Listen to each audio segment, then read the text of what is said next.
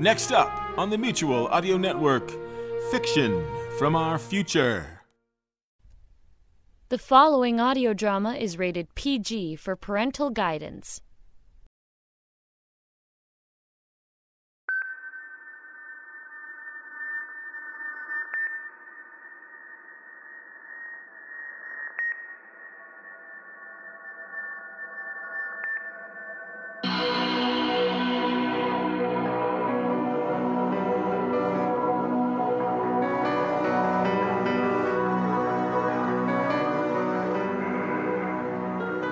Boundless energy ranges the endless reaches of space and time.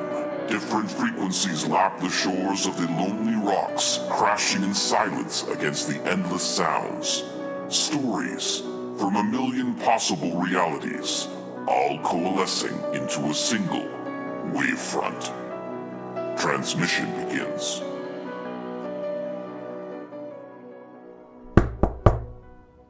Come in, please, and uh, sit down.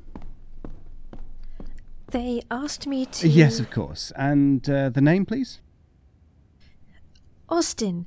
Uh, Jane Austen. Yes.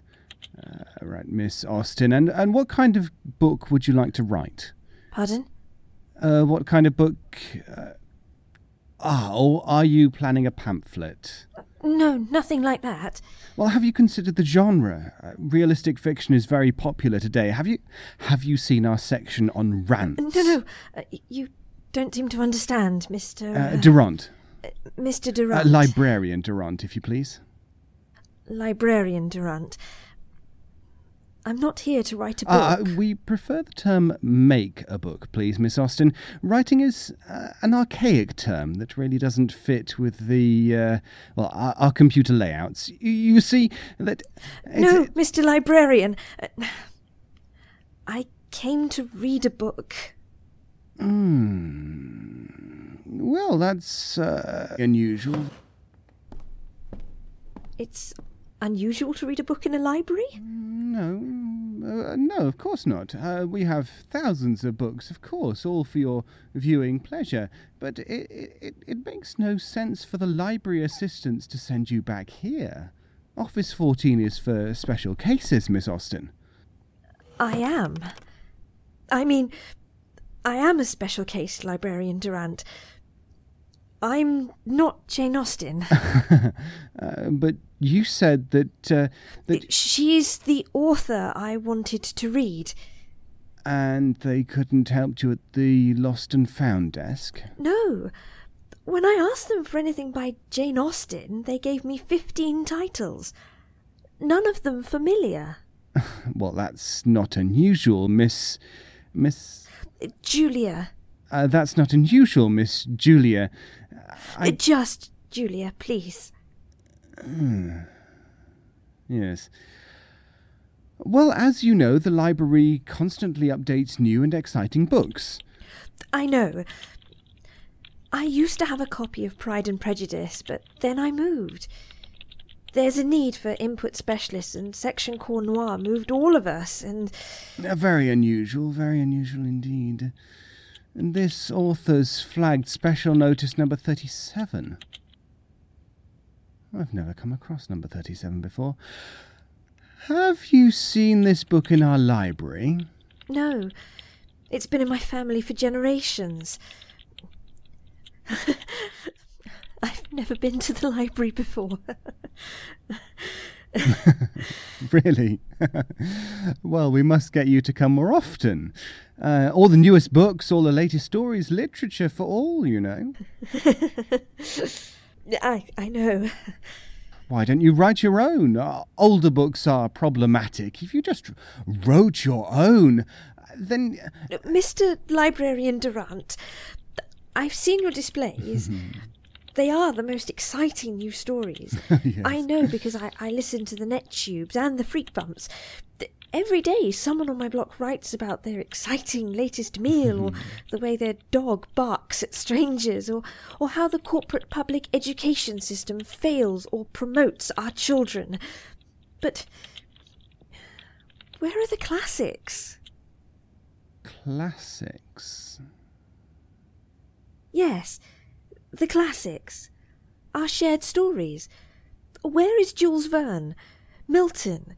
Dickens? Shakespeare? Where's Sylvia Plath Or The Diary of Anne Frank? Where's the adventures of Peter Pan or the journeys of Huckleberry Finn? Miss, uh,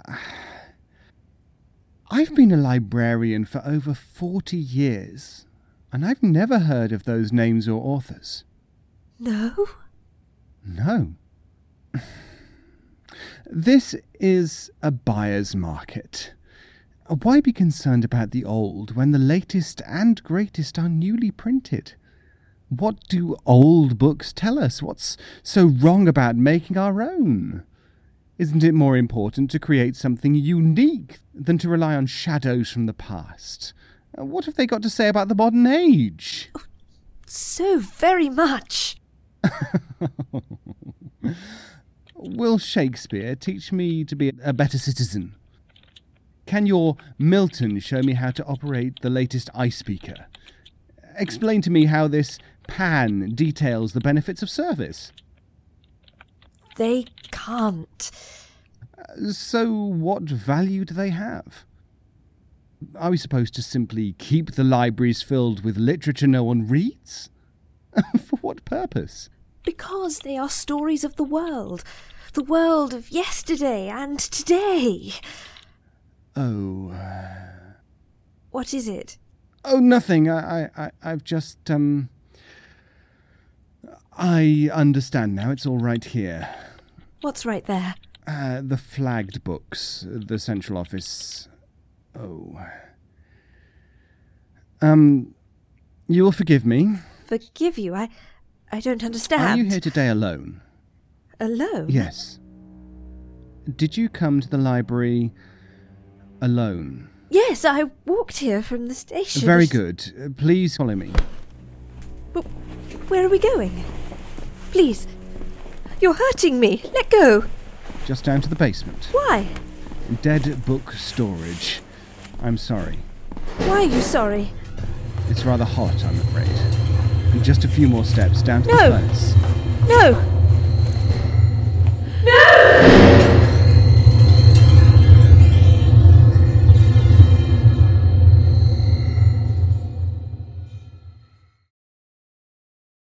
Name Please was written by Jack J. Ward and starred David Alt and Erica Sanderson. Audio production by Scott Mosier and Richard Summers. Music by Sharon B. Name Please is part of the Wavefront anthology.